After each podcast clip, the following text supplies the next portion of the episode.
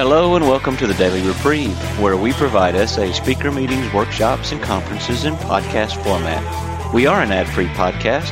If you enjoy listening, please help us be self-supporting by going to donate.thedailyreprieve.com and drop a dollar or two into the virtual basket. Please consider donating monthly by clicking the Donate Monthly button. However, one-time donations are always welcome.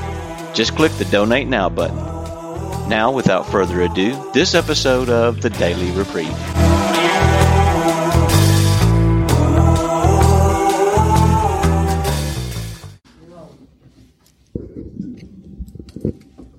Good morning. Uh, welcome to this session on service work. Uh, my name is Tom, and I am a recovering sexaholic, and most grateful to be at this meeting. And uh, I am joined by a co-facilitator. You, sir? My name is Dennis, and I'm a grateful recovering sexaholic from Alaska.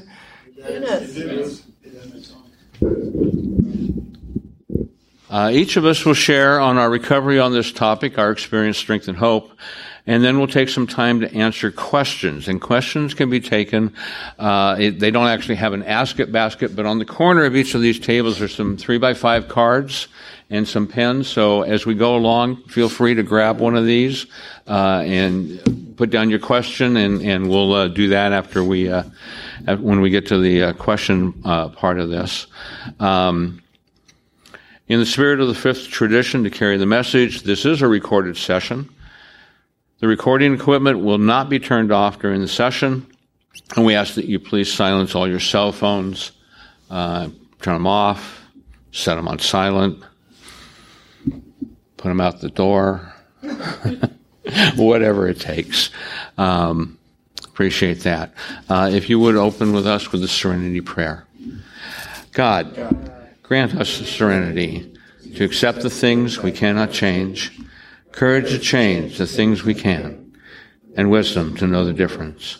Thy will, not mine, be done. Amen and amen. Sexaholics Anonymous is a fellowship of men and women who share their experience, strength, and hope with each other that they may solve their common problem and help others to recover. The only requirement for membership is a desire to stop lusting and become sexually sober. There are no dues or fees for SA membership. We are self-supporting through our own contributions. SA is not allied with any sect, denomination, politics, organization, or institution does not wish to engage in any controversy, neither endorses nor opposes any causes. Our primary purpose is to stay sexually sober and help others to achieve sexual sobriety. In 2008, I was um, planning on attending uh, the Akron convention. And of course, like most conventions do, I signed up to to uh, to facilitate a meeting.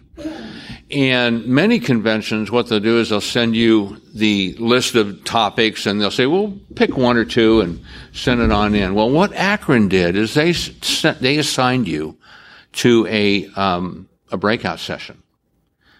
And basically they sent an email that said, this is what you're assigned to. This is the time. And if you have an issue, go ahead, call. Well, I immediately had an issue because I was a brand new alternate delegate. And the topic that they assigned me to was get there five minutes early and do something.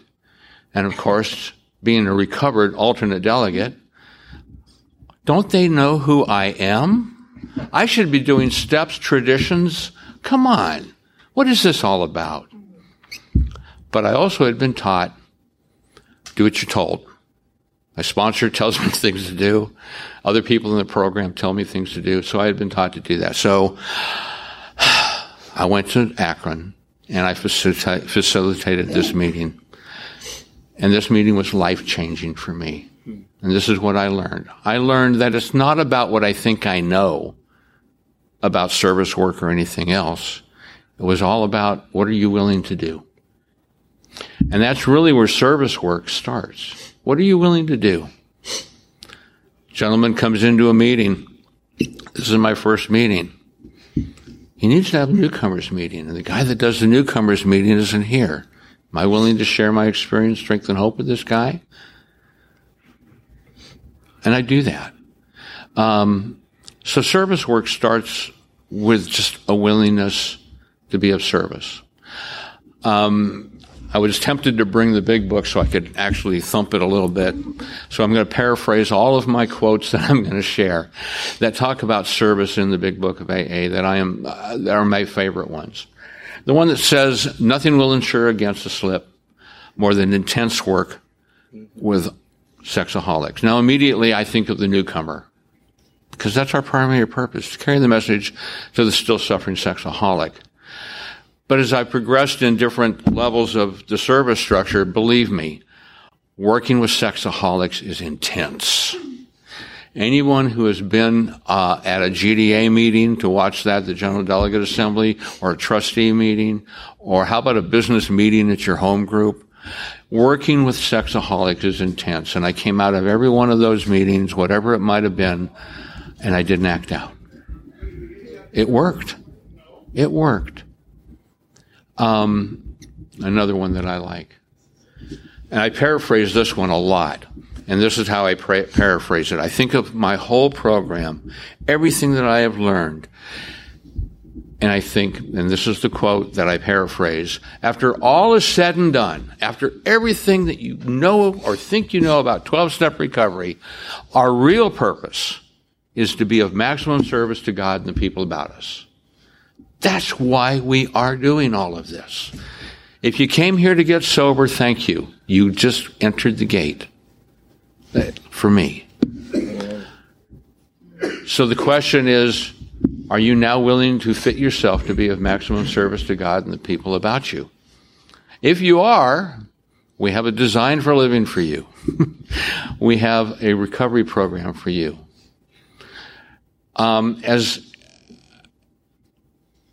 I remember the the first meeting I went to, which of course I've told many times, I was not a sexaholic. I was asked to come here by the strong suggestion of the state of California. Um, and I looked around and all the chairs were set up. I figured, well, they probably leave it like this. No, somebody actually got there and set up the chairs. Well, that was nice of them. That was actually my first introduction to service work. Somebody got up and put a chair out for me. Um, service work can begin as simple as the guy that comes in and says, I've only been here a couple of weeks. And the guy next to him says, Yeah, I've been here a month. It gets better. Well, you just did service work. You just did service work. But I want to talk specifically uh, for me today about um, the service structure a little bit. Um, and how I got involved in the service structure. Uh, it was not my aspiration to be involved in the service structure. Now, I had been uh, secretary of meetings, sure. Uh, meeting secretary. I remember the first time I volunteered to secretary a meeting, my sponsor at the time was aghast. and I said, What? They needed somebody. Oh, okay. um, he just wasn't expecting that, I guess. Maybe I should have talked to him about it first. I've learned to talk to my sponsors before I, I usually say yes immediately when somebody asks me to do something, and then I say, but I'm going to check this out with my sponsor. Um, because he's taught me when somebody asks you to be of service, you say yes. And then we'll talk about it. And if there's an issue, we can always change that. Um, so I had no aspirations. I, had been uh, secretary, I had been treasurer, uh, chair setter upper, uh, different things, greeters, all of those things that you see in the service manual that you do at the group level. And I had also gotten involved in intergroup service.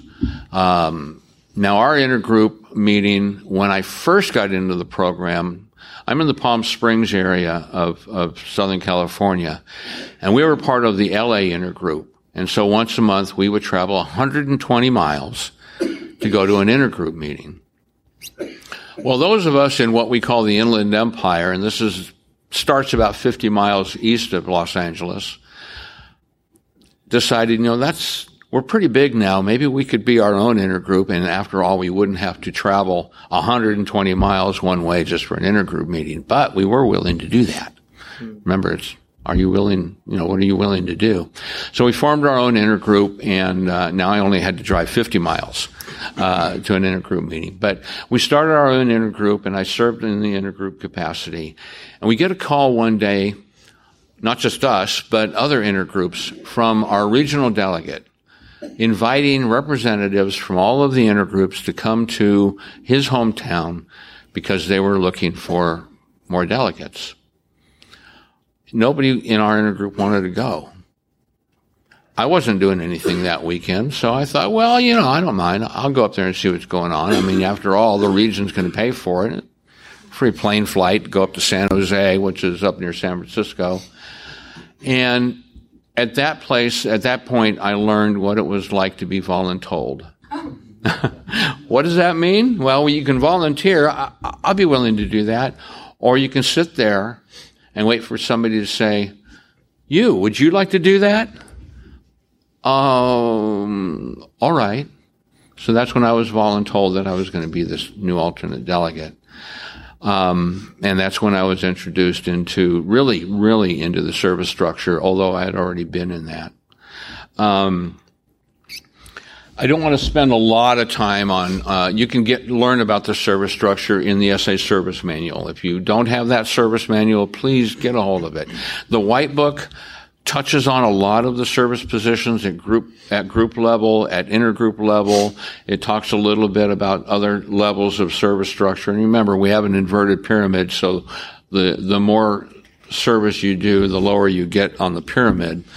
Um, but the SA Service Manual talks a lot about service work. Service work really gets its start out of step 12 for me when it talks about carrying the message to sexaholics. Um, again, immediately I think of the newcomer, which I should. That's what I should do is think of the newcomer and being able to share one on one and, and I'm that type of person. I'm not a real dynamic speaker, uh, although I do share my story from time to time. But that sitting in a corner talking one on one is where where I really I, I love that. Um, that's that's the real connection for me. Um, and so, uh, doing things like that is is what you think of. But the other thing, the questions that are asked is, you know, I have a wonderful white book. How did I get that white book? Well, we know that Roy wrote that, but there's a lot of other literature that we have. And I know now where that came from. We have a literature committee, people who are willing to be of service and help write literature. Um, we have a lot of different committees. By the way, you don't have to be a trustee nor do you have to be a delegate, nor do you have to be anything to be willing to be a member of a trustee committee. All you need is what I started with. Are you willing to do something? Are you willing to just do something? Um, I have carried that motto with me all of my recovery life. Get there five minutes early and do something. I tell my sponsees when they say, I don't have time to read. I said, do you I hate this recording. Do you have time to use the facility? Take the white book in with you. Mm-hmm. What? I read Rolling Stone. Oh, I'm sorry, we're not supposed to mention those. I read other publications. I said, well, you know, maybe there might be some time in there to read the white book. It works for me. Um, and it's amazing how many sponsees say, boy, is that really, what a way to get started reading literature. Um, but it works. Are you willing to do something? That's all it takes to get involved in service work. Um, as I progressed through the service structure, what I finally learned, and and this is kind of where I'm going to try to wrap it up a little bit, is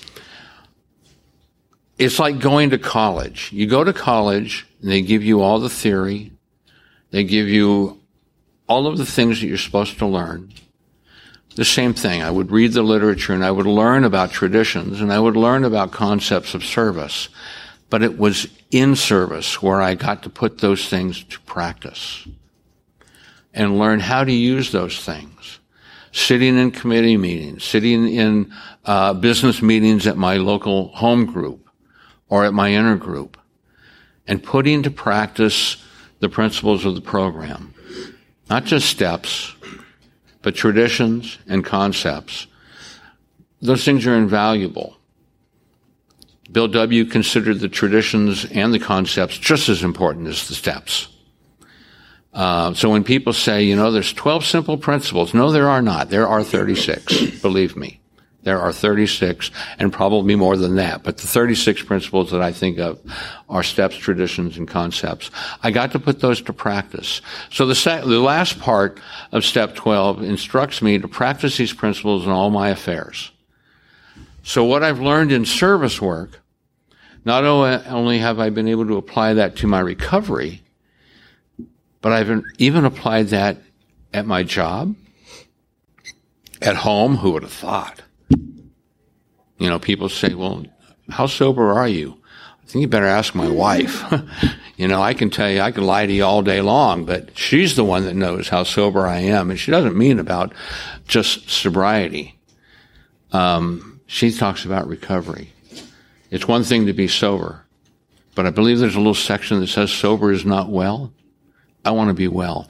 Service work has provided me an avenue to practice the things that I have learned, the principles that I have uh, uh, learned about, and it's just kind of like honed my recovery.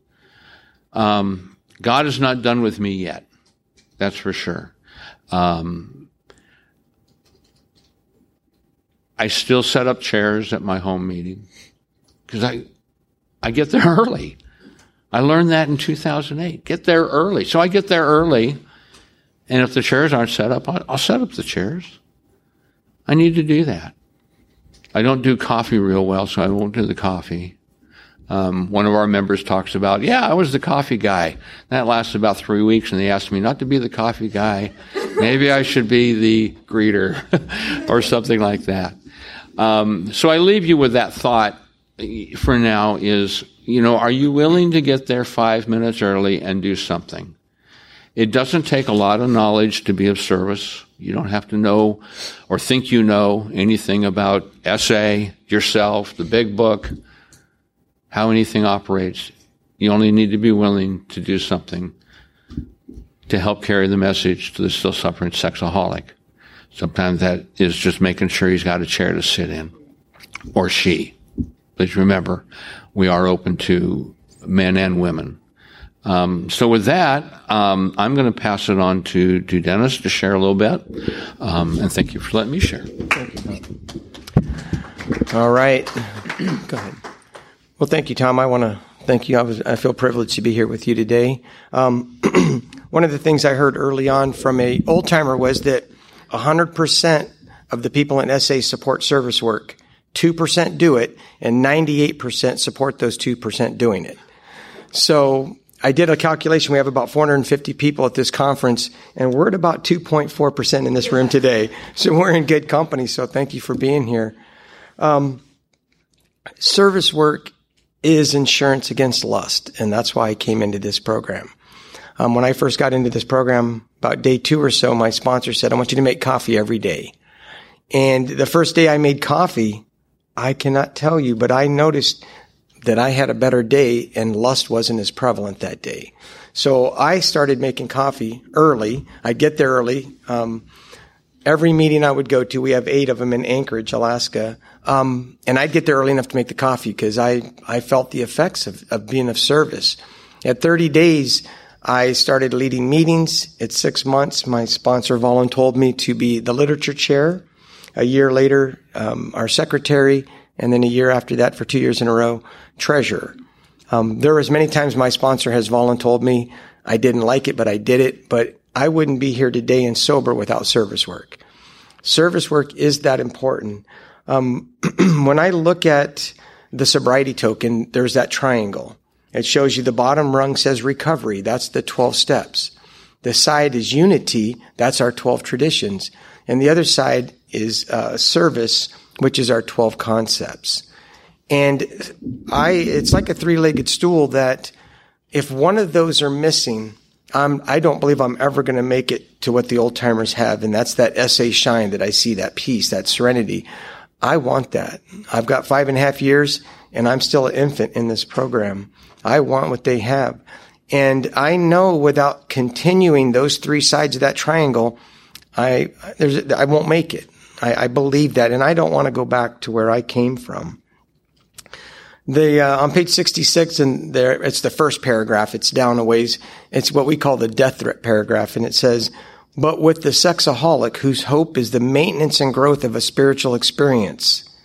Right, the maintenance and growth for me is service work, and without that service work, I don't believe that the maintenance and growth will continue. So for me, service work is, is so important in my recovery. And to me, there's two types of service work. One type is that when life is going good and I'm rocking, feel like God is just rocking me in this program. I'm doing well. I'm doing service everywhere I can. Um, it's keeping me sober and it's helping the maintenance and growth of my spiritual awakening. The other part of service work is when the insanity strikes and it's over the last five, six, five and a half years, maybe four or five times the insanity struck to where I really thought, what am I doing here? I'm going to go back out. And in a moment of insanity, uh, I at least had enough program. I worked the program hard enough to make a call. You know, I said a prayer. I was still going out, made the call. And in one of the cases, and I've suggested, because it was suggested to me by an old timer to keep a, a roll of green garbage bags in my truck is that you take a trash bag out and you go to a park and you start picking up trash. You go to the side of the road. So when I was going out, I made a call. One of the guys in this conference called me. He's laughing. You know what I'm talking about. He called me and he goes, Dennis, what's going on? I said, man, I'm just, I'm done. And he goes, did you have a trash bag? And I looked over at the garbage can because he said I had suggested that to him. I said, hang on. So I emptied it out and I started walking around the park, putting trash in there and we started talking. And about 50 minutes later, I said, Jim, I got like 10 minutes. I can make it to a meeting, buddy. Mm. And my sanity had returned. Service work is truly the way to go. I, I, love hearing stories and I do it myself now. If I'm on a plane in the restroom or something, I'll wipe the counters up. If I see a piece of trash on the ground, we walked out of uh, a restaurant yesterday, there was a bag on the ground. I picked it up and put it in there because that's keeping me sober. Service work keeps me sober. Um, I, I volunteer uh, in this group and what Tom had talked about. Um, I was just, I, I, wanted to be on the SIM committee, so I, I, joined the SIM committee and we got to put some good work into that and that keeps me sober. And it was so fulfilling because I, I think the blessing of being in service is I get to hang around guys and gals that are, that are deep into recovery and I want what they have. And when I listen to them and see how they operate and how they, especially in the tough times, how their spiritual maturity is there, I want that too. And I'm not going to get that by being alone, isolated, or going to an occasional meeting. It really does take me engaging because, uh, you know, they say when you see, when somebody has what you want, you do what they do. And all the guys that have what I want, they're all doing service work. So service work for me, it, it saves my life. One of the things that I've also learned in, in the, in the triangle was the unity was I used to fight for service work and some of my sponsors even come up and said, Gosh, I, I just felt like I'm knocking people down to get to. I said, you keep going, man. Get that service work. I had one guy that we used to make the Friday coffee because I kept showing up so early. He goes, "Hey, Donis, can you not make coffee on Friday?" And I said, "Well, our meeting starts at 6:30. If you're not here by 6:25, I'm making it, right?" Um, being a control freak helps. so, but I'd like to read uh, tradition 12.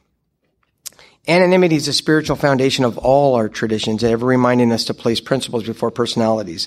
And a part in the 12 and 12 says, the spiritual substance of anonymity is sacrifice, because SA's 12 traditions repeatedly ask us to give up personal desires for the common good. We realize that the sacrificial spirit, well symbolized by anonymity, is the foundation of them all. It is SA's proved willingness to make these sacrifices that give people their high confidence in our future. And what I found was that the unity is so, it's, it's, this fellowship is more important than me because if this fellowship isn't getting healthy, I won't get healthy. There's just no way that's going to happen. So I have been in five and a half years now. So a lot of the service that I've done within my local community, I have stepped back in a sacrificial spirit to allow the, the younger guys coming in to start serving in those positions and they're just growing around me. And uh, tradition one, basically, I'll paraphrase, says, you know, our common unity, or like the health of, of our, of this group, my personal recovery depends on the health of this group.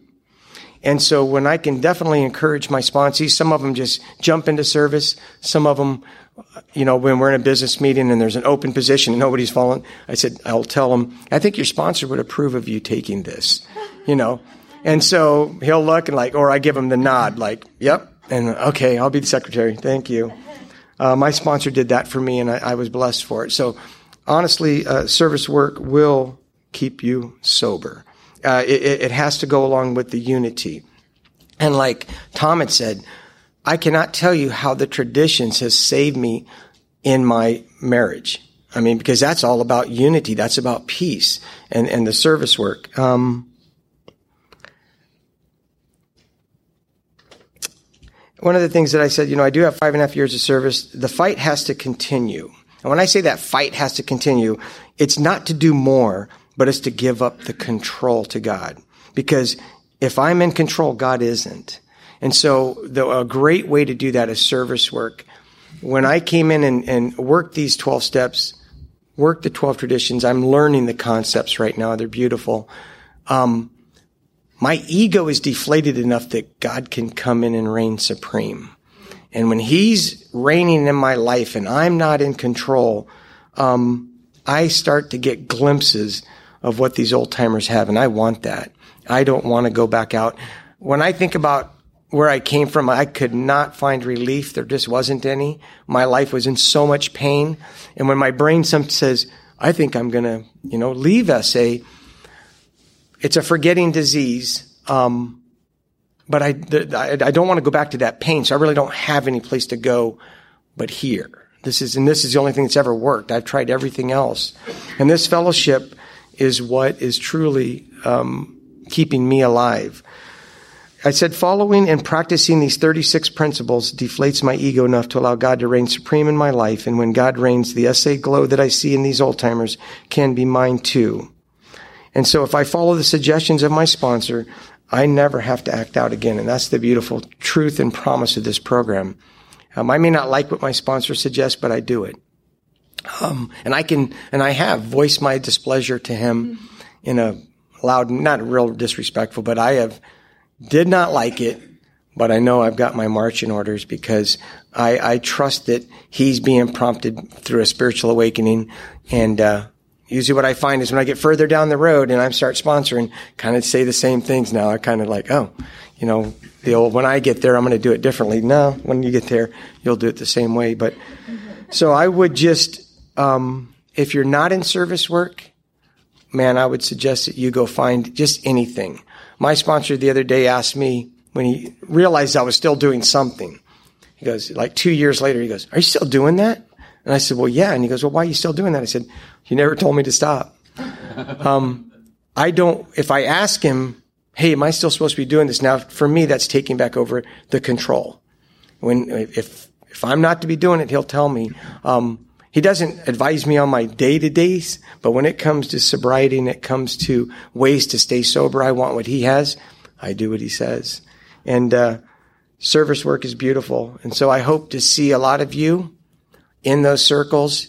Um, you can go, I think it's chapter 12 in the service manual or 13 that lists all the committees. What I did is I read through those committees and some of them just spark like, wow, that's really cool. Like when I read about the H and I, because I wanted to pick another committee and I looked and, and I read through all of them and, ah, you know, okay, I could do this. I could do this. When I read H and I, I thought something inside me said, that's what I want. So I would encourage you to get the service manual, download it and read through those committees. And you're not in charge of them. You're just going to show up. They might meet once a quarter, once a month, whatever it is, kind of depending on what's happening, and take an active role. And the, the beautiful part is, is that you get to hang around these old timers that have what I want. And I'm here like an apprentice, sort of. I know it's God that does it, but I'm here to watch them fake it till I make it. I don't know that I'll ever make it. It's up to God, but I want what they have, so I need to do what they're doing. So with that, I'll pass back to Tom. Thanks, Dan. Once again, on the corners are three by five cards. If you have any questions, uh, please grab, come up, grab a card. Uh, pens are provided, uh, and uh, we'll take some questions. Um, or you'll be listening to me ramble. So I'm going to start rambling right now while people grab these. Um, we have a pamphlet, and we also have it in the, the same pamphlet. What is written in that is in the service manual. It's called The Spirituality of Service. Beautiful piece that was put together by our service structure committee. Uh, so I want to share a story with you. During my tenure as chair of the International Convention Committee, what we do is we work with the host committees. Uh, conventions are put on by local intergroups um, with strong suggestions from central office uh, and the trustee committee of the ICC, the International Convention Committee. Um, that process many times starts two and a half years, two years before a convention ever happens. And so I was able to follow along with uh, convention chairs as they put this all together, hotel contracts, uh, programs, all of this kind of stuff. Um, so right after I had taken over as chair, I'd been on the committee for a while and I took over as chair was 2013, and we're in, in, in Baltimore. Um, Kay from Central Office always says, see the world, become a delegate, or a committee member, or something like that. So we were in Baltimore, and uh, I had been I had been on the committee, but I hadn't worked. I only worked about six months directly with the convention, and um, at the end of the convention, there's always a wrap up meeting. Basically, it's a 10th step meeting. What worked, what didn't work, that we can pass this on to future conventions. And my wife and I were there, and we got there probably before most anybody did. And we watched a lot of the, the committee members coming in, and there was that sense of, oh, wow, we're done. By the way, they weren't done. We had more for them to do. Um, and the convention chair finally comes in towards the end, and tears, uh, I'm going to cry myself. Tears are just pouring down his face. And he's going, Oh my God, what a spiritual experience I've had. And I sat there crying like I'm doing it right now because there was such a spiritual experience that this guy had and many others, and me too. in the process of putting on a convention. Um, yeah, it was hard work. There was a lot of, of give and take, and how do we do this, and on and on and on, and what we're signing for how much, um, and fear, and all of the things that life gives us.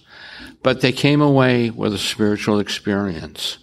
And I got to share in that. Now, I don't know if there, any of them are still sober. Well, I know a few of them are, but I am. I got to work with that convention committee. And so, you know, since then, I'm looking at Mark in the audience. I worked with Mark for St. Louis, and yeah, it was interesting. We had a great time, and I, I know they had a spiritual experience too. Um, and that's how God works. You know, that's why, that's really why, one of the reasons why I do service. Um, I enjoyed what Dennis shared about control issues. Yeah, I've had a few of those. Mm-hmm. But what I got to do is I got to learn how to let go, how to let go of results, how to state my opinion. We all have those, but how to state my experience, my strength, my hope, and say, okay, that's all I got for you. And if they want to follow it, great. And if they don't, I can't, I can't do any more except to share what I've got. Um, sometimes there was a little bit of, well, you sure you want to take that, not take that suggestion? Um, I remember the first contract we had for uh, for Newark. The uh, convention chair says, "We've got a great contract. We've got a food and beverage minimum of ninety thousand dollars." And those of us on the committee went, "Oh!" One of our members says, "This has the makings of a financial disaster." So we taught that convention chair how to negotiate a contract. He's cut it in half because he was willing to listen to what we had to offer. And he listened, and it was an expensive convention, but he kept saying, well, it was Jersey and it was the season and it's, anyway. Um, but this is the stuff that I just love doing. Um, because after it's all said and done, everybody gets to hone their recovery just a little bit. They learn to let go. They learn to bring God into it. Um, they learn to face their fears. On and on and on. These are the things that recovery is all about. So that I don't have to act out anymore. I don't have to say, I'm scared to death. How can I medicate this? Now I can say, how, I'm scared to death. Oh God, please come and be a part of this. Boy, that wasn't what I used to say. And this is some of the benefits of service. So I would encourage you, you know, the service manual is a free download. You, some of us may even pay you to get it. I don't know, but it's a free download. If you want a hard copy, that's going to cost you. They have them out on the literature table. But even if you don't get the service manual, get that pamphlet, The Spirituality of Service, because this is really what it's all about. Um, this is how one drunk can really help another drunk. Um, and with that, uh, any questions, please just bring them up. If you have a question, right there. or we're going to this one. Some right here. Yes. You have two questions. Okay, you want to go? Um, I'll read them and you can. Okay. Okay. All right. Is it necessary to have a certain sobriety to start a meeting in one's town? I fear that due to my frequent relapses in the near past, I would set of despair rather than what is it? Set a tone. I would rather atone. Yeah, set a tone of despair. Oh, okay. A, set a tone of despair rather than hope. I fear it. Oh, there it is. Atone the arrow. Okay. Would fail as a return. Thoughts. Do you want to take that or? I'll tell you that my in, in Anchorage, Alaska, I don't know, eight ten years ago, we had hardly no sobriety in our city, but we started meetings and we just kept going. We have a sobriety requirement of 30 days, but if nobody has a sobriety requirement, um, what my sponsor said they did was they focused on the literature a lot. Um, if you're going to start a meeting, which I would highly recommend, that you pray, you find a place, and you, you pray and open that up and let God show you what he can do because he can absolutely turn it. People will come. You guys will have a fellowship. Don't have the fear. Um, because you're not there to talk about the drunkalogs. You're not there to talk about the, you know, the disease. You're there to focus on the solution one day at a time. And as you start to build that fellowship, you guys will start to depend on each other and the miracle will start happening. If you focus on that solution that you read in those pages, you get to talk about it. Um, you know, as last suggestion, I would say that, you know, you maybe do a book study or something and you guys just start with the big book or the white book and you read through sections of it. Then you share on what you've read. You share your top plates. Um, I heard today at the, at one of the conferences that I loved it that if you're going to share a top plate or where, you know, lead with your weakness, end with the solution. You know, and I do with my meetings. Um, when I'm rocking it, I come in and just pour out how great that my life is going. And when I'm suffering, I come in and say, man, did I get triggered hard and I about lost everything. I tell the truth. And the more sobriety you get, sometimes that's a fear. I heard somebody else say that too, that, you know, we have to somehow carry that everything's fine. Well, I think telling the truth is a good thing of where I'm at because that keeps me sober. So yeah, that's what I have to say about that. Tom? I think the only thing I would add is, of course, it depends on your situation. Remember, where any two or three uh, or more sexaholics are gathered, that that is a meeting.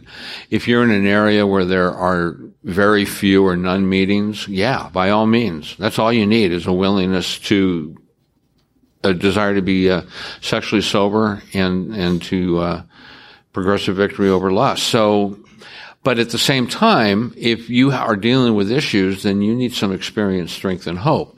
So if there's other meetings in your area, I would suggest you continue to get some experience, strength, and hope because you can only transmit what you've got. And if you're trying to transmit the solution um, to sexaholism and you're struggling with that solution yourself, you may need to, to actually bol- bolster that up a little bit. So, depending upon your situation, um, would be the answer. You look at that from different perspectives. Um, go. Yeah, one thing I do want to add is that um, what we're doing in some of our outlying areas is you can buy these little speaker phones off of that you can have and, and Bluetooth to your phones.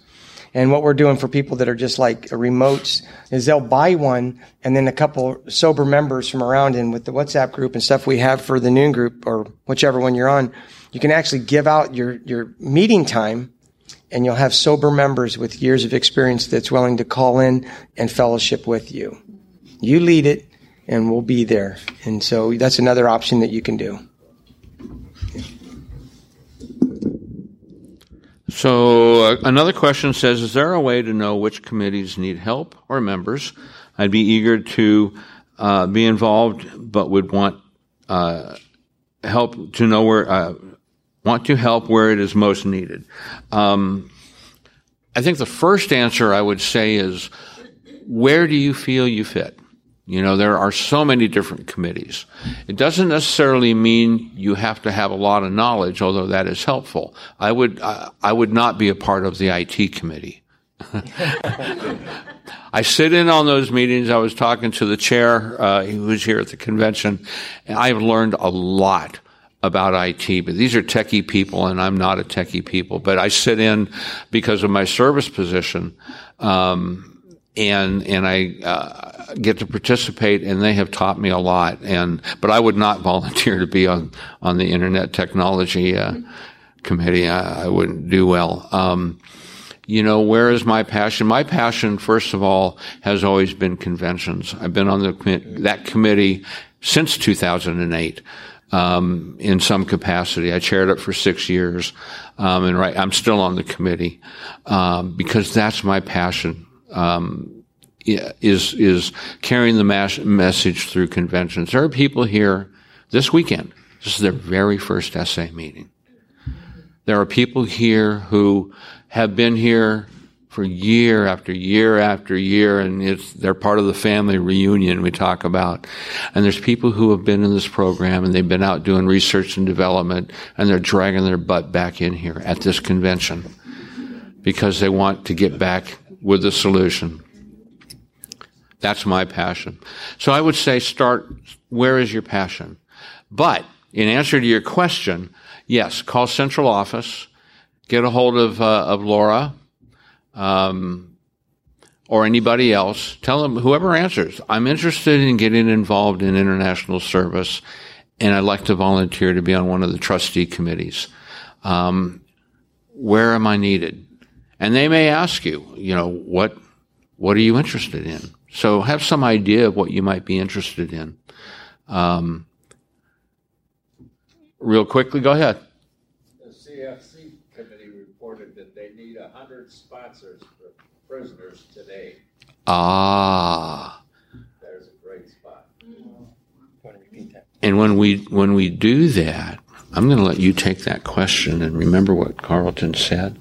Will that work for you? Yes. Because I think that's huge right there. Mm-hmm. Um, that, thank you. Thank you. That's going to fit into our next question. Um, so that would be you call central office, find out what is needed, let them know what your passion is, and they will get you plugged in. Um, Delegates and alternate delegates and trustees are automatically part of a committee. Uh, everyone else usually fills out an application. And it's not an application, well, will you please take me in? It's more like we want to get to know you. Uh, what are you bringing to the committee? And if all you're bringing is a willingness to do something, that'll get you in. Um, unless it's the IT committee. like I said. Um, you need i can't even understand some of the stuff. They're talking megabits and you know mobi and all these different platforms and i'm going yeah i know all about that. So that would be my answer. Uh, dennis? Okay i was just going to repeat his question. Uh, one of the things the gentleman in the back said that um, the cfc correctionals facility committee are looking for 100 sponsees or 100 sponsors for people that are incarcerated. So if you have the ability to sponsor and you're willing to, to do that, there, there is a need there. All right, our next question, number one, is Is sponsoring more important than other forms of service work? Um, i.e., chairing meetings, serving as a greeter. I'll just tell you from my own personal experience making coffee was insurance against lust serving in those other positions was insurance and actually it brought about more of a feeling. But when I sponsored the first time, it was the gold. Sponsoring is the gold to be free. So absolutely for me, um, my sponsor, I wasn't through my 12 steps. Um, the spiritual awakening was happening and people started asking and my sponsor said, yes, go do it. And, um, uh, this is crazy, but I was at like three or four months in the program and I knew like in about a year I, w- I would like to go and, and, talk with prisoners. So they had this thing, it's only put on like twice or three times a year where you have to go to a four hour class. So I went to it and there was a chaplain there at one of the places and we talked afterwards and I said, yeah, I'm an SA and you know, when I get maybe a year or two into this program, well, he called me the next day because we swapped numbers. He said, man, Dennis, I'm just feeling God all over this. I'm like, dude, I got three months. And he's like, yeah, I'm telling you. So I asked a member in my fellowship, I said, dude, I'm not ready. And he says, Dennis, our higher power doesn't prepare the called. He, how's it go? The higher power doesn't call the prepared. He prepares the called. Yes. So anyways, I went. Uh, he said, I got a guy. He's, he's going to handpick them. The guys that are in there, that are really looking for help, not ones that want to try and get a lesser sentence, but really want help. So I drove to the parking lot. I read Working with Others while I waited and uh, walked through those doors. And I'm telling you, um, I felt lust every day back then. Um, God protected me as He shared His story because there was no raise in my hand. But when I when I walked out of there, I had like a day and a half or two days of no lust. I never felt nothing like it. I couldn't explain it. I, when I walked out, I thought, oh my goodness, I was free for two days.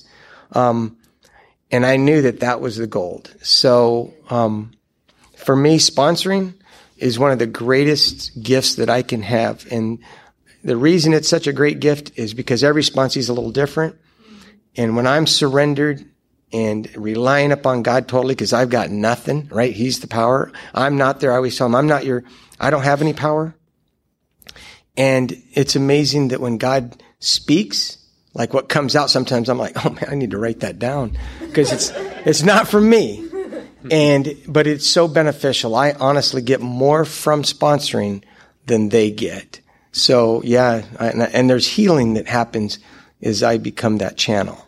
So 100% uh, sponsoring for me is, is it more important? I can't say, but it definitely is more healing than the other service work. At least that's my experience. If, if I had to do pick one, like Tom said earlier, I'd just take one guy in a coffee shop somewheres or wherever we meet and just let God flow. Pass. Mm-hmm.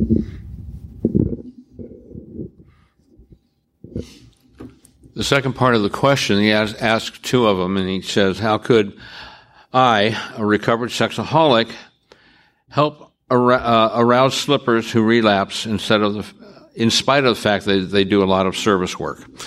So I would probably, my, what came to mind immediately when I read that is I thought about 193 in the White Book that talks about the difference between sobriety and recovery.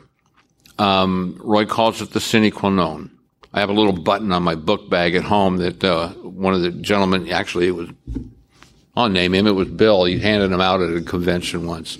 And I mean it because I really like it because what that means is that Roy talks about without sobriety, there is no recovery. But without recovery, there's no lasting sobriety.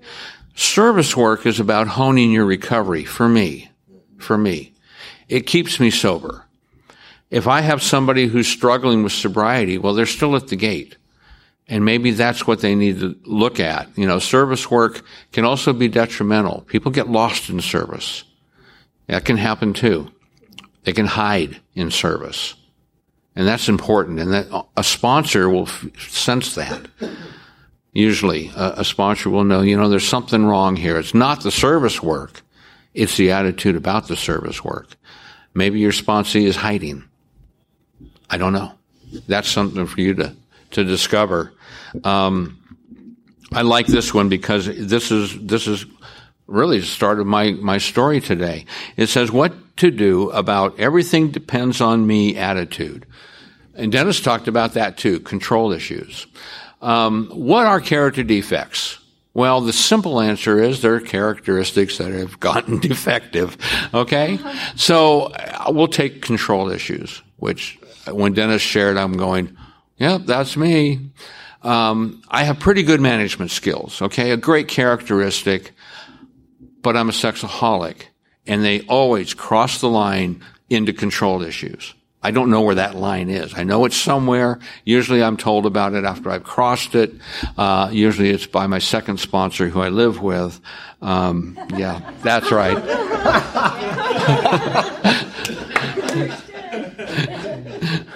There's another one later on called On Your Side of the Road. yeah, I cross over to the other side many times.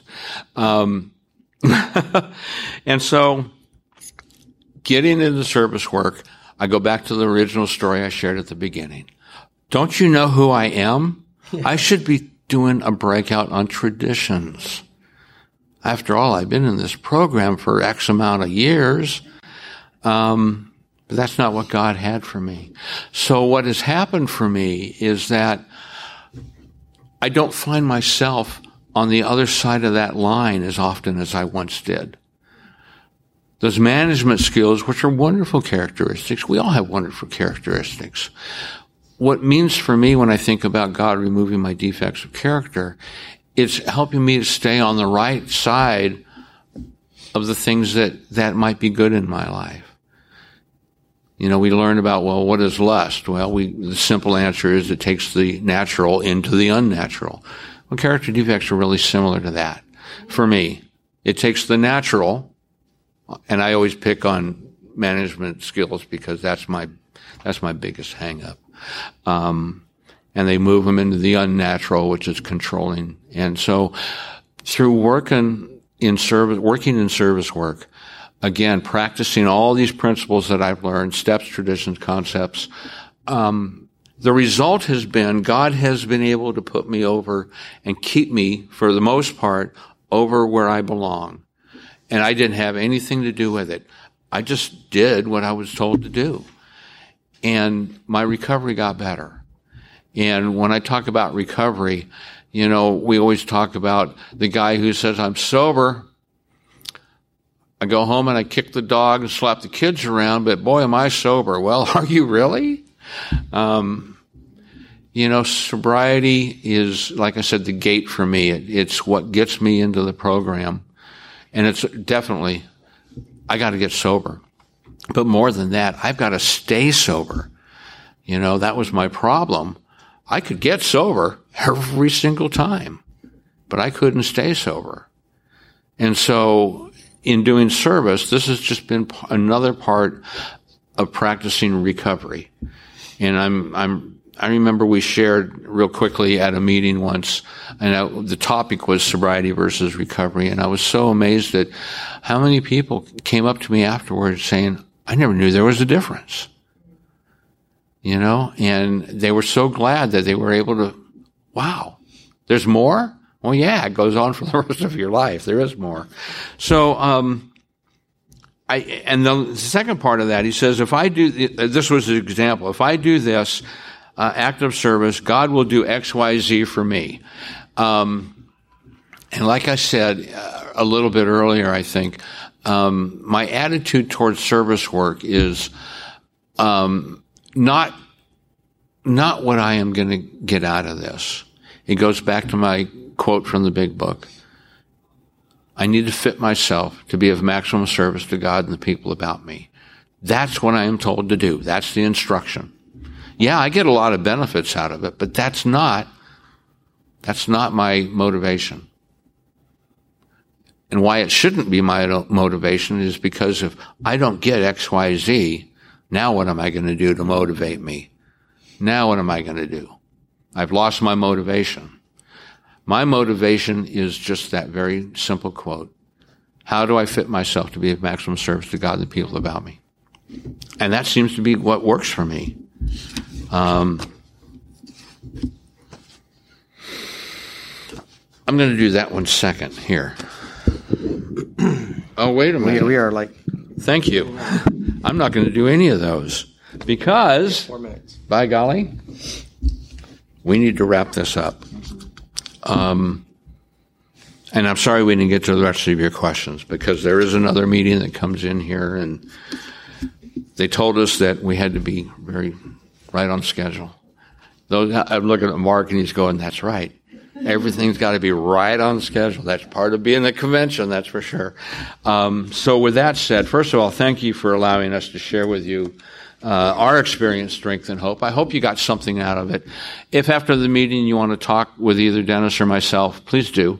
Uh, we'll share some more, um, uh, and we'll go from there. So, with that, anything you have heard at this meeting is strictly the opinion of the individual participant. The principles of SA are found in our 12 steps and 12 traditions.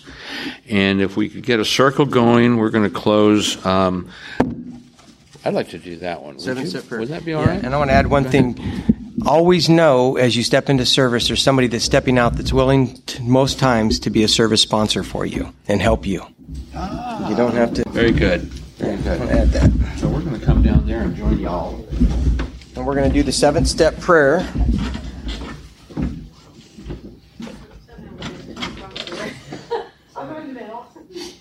Okay.